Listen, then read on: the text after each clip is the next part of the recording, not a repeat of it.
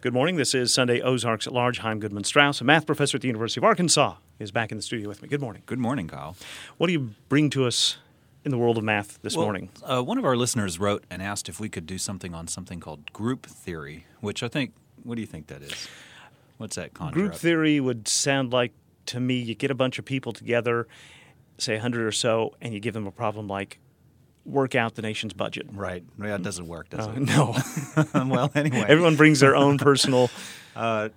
So, a mathematical group is something very, very special. It's not just a set of things. It really has some structure, and it's one of the really one of the most important ideas in contemporary mathematics. One of the early pioneers in group theory was the famous Galois, who is a very romantic figure in mathematics. All- Galois? Galois, yeah. Okay. All um, young, you know, say mathematicians younger than say the age of 21, you know, sort of fantasize about being the next Galois. I think because he died at 21. Oh, Well, then why would you fantasize about being the next one? Well, because before he died, he um, He was the actually, James Dean of math. is kind what of you're in a saying. way, yeah, very much.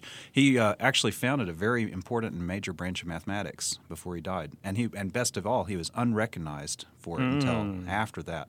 In fact, the way he died was he was um, he was um, apparently shot in a duel Oh my over gosh. the honor of a prostitute. And How uh, has this not been made into a movie? and yet? uh, he was, uh, I'm sure, like most mathematicians, kind of a bad shot to begin with. But he had actually stayed up apparently the whole night before, you know, writing everything out that he knew. That his mathematical knowledge. Wow. So he So, uh, he kind of had a foreshadowing that this might be his last chance to get something down on paper. Mm-hmm. Well, he's a smart man. okay.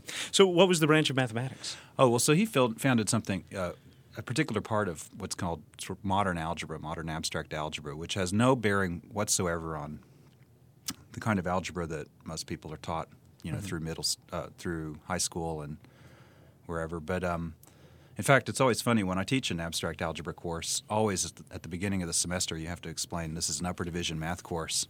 This isn't college algebra, and a few people will get up and leave. it's a little hard to explain right now, but this problem that um, appeared in Brian Hayes's column in American Scientist uh, sometime last year, I think is a great illustration of some of the ideas behind group theory in algebra. Okay. Okay.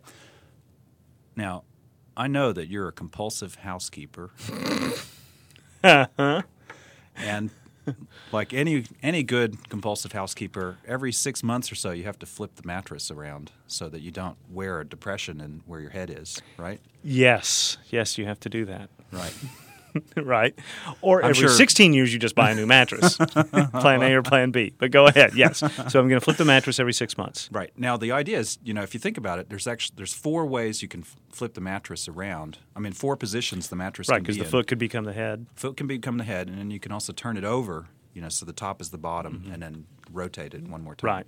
So now the question is, well, if you think about it, that's how are you going to keep track of what you did last time? I mean, if you want to do this sort of systematically, you want some sort of simple, easy to remember thing that you don't really have to know. Like you could say, okay, this year I'm going to rotate it 180 degrees, and the next year I'm going to flip it end to end, and the year You after can make that, a chart, I suppose. yeah, but that, that's a little too much. Yes. That's a little too compulsive even for you, right? so yeah. so you just want to have one thing that you can do each time that you can all you have to do is remember that this time I say And, and you're every not, time I just sort of flip it and rotate it. Flip it and rotate it, flip it and rotate Right. it. And I, and um, you want to go through all four positions over the course of two Does years. does this count like putting an X somewhere on the bed? Like, okay, from in winter 08, I want the red X at the top, and then I want Well, um, so that's an interesting and important point. The way that um, Brian Hayes initially posed the problem is just something like we have a single instruction flip and rotate, flip and rotate. And the question is can you do it? Or if you can't, why not? Okay.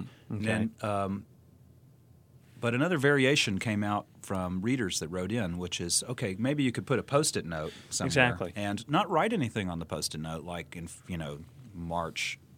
You know, I now will rotate and flip and then cross that out. But rather, just some sort of simple procedure that involves moving a marking around, like you always flip and rotate so that the post-it note moves to one end. You know that kind of Right. business.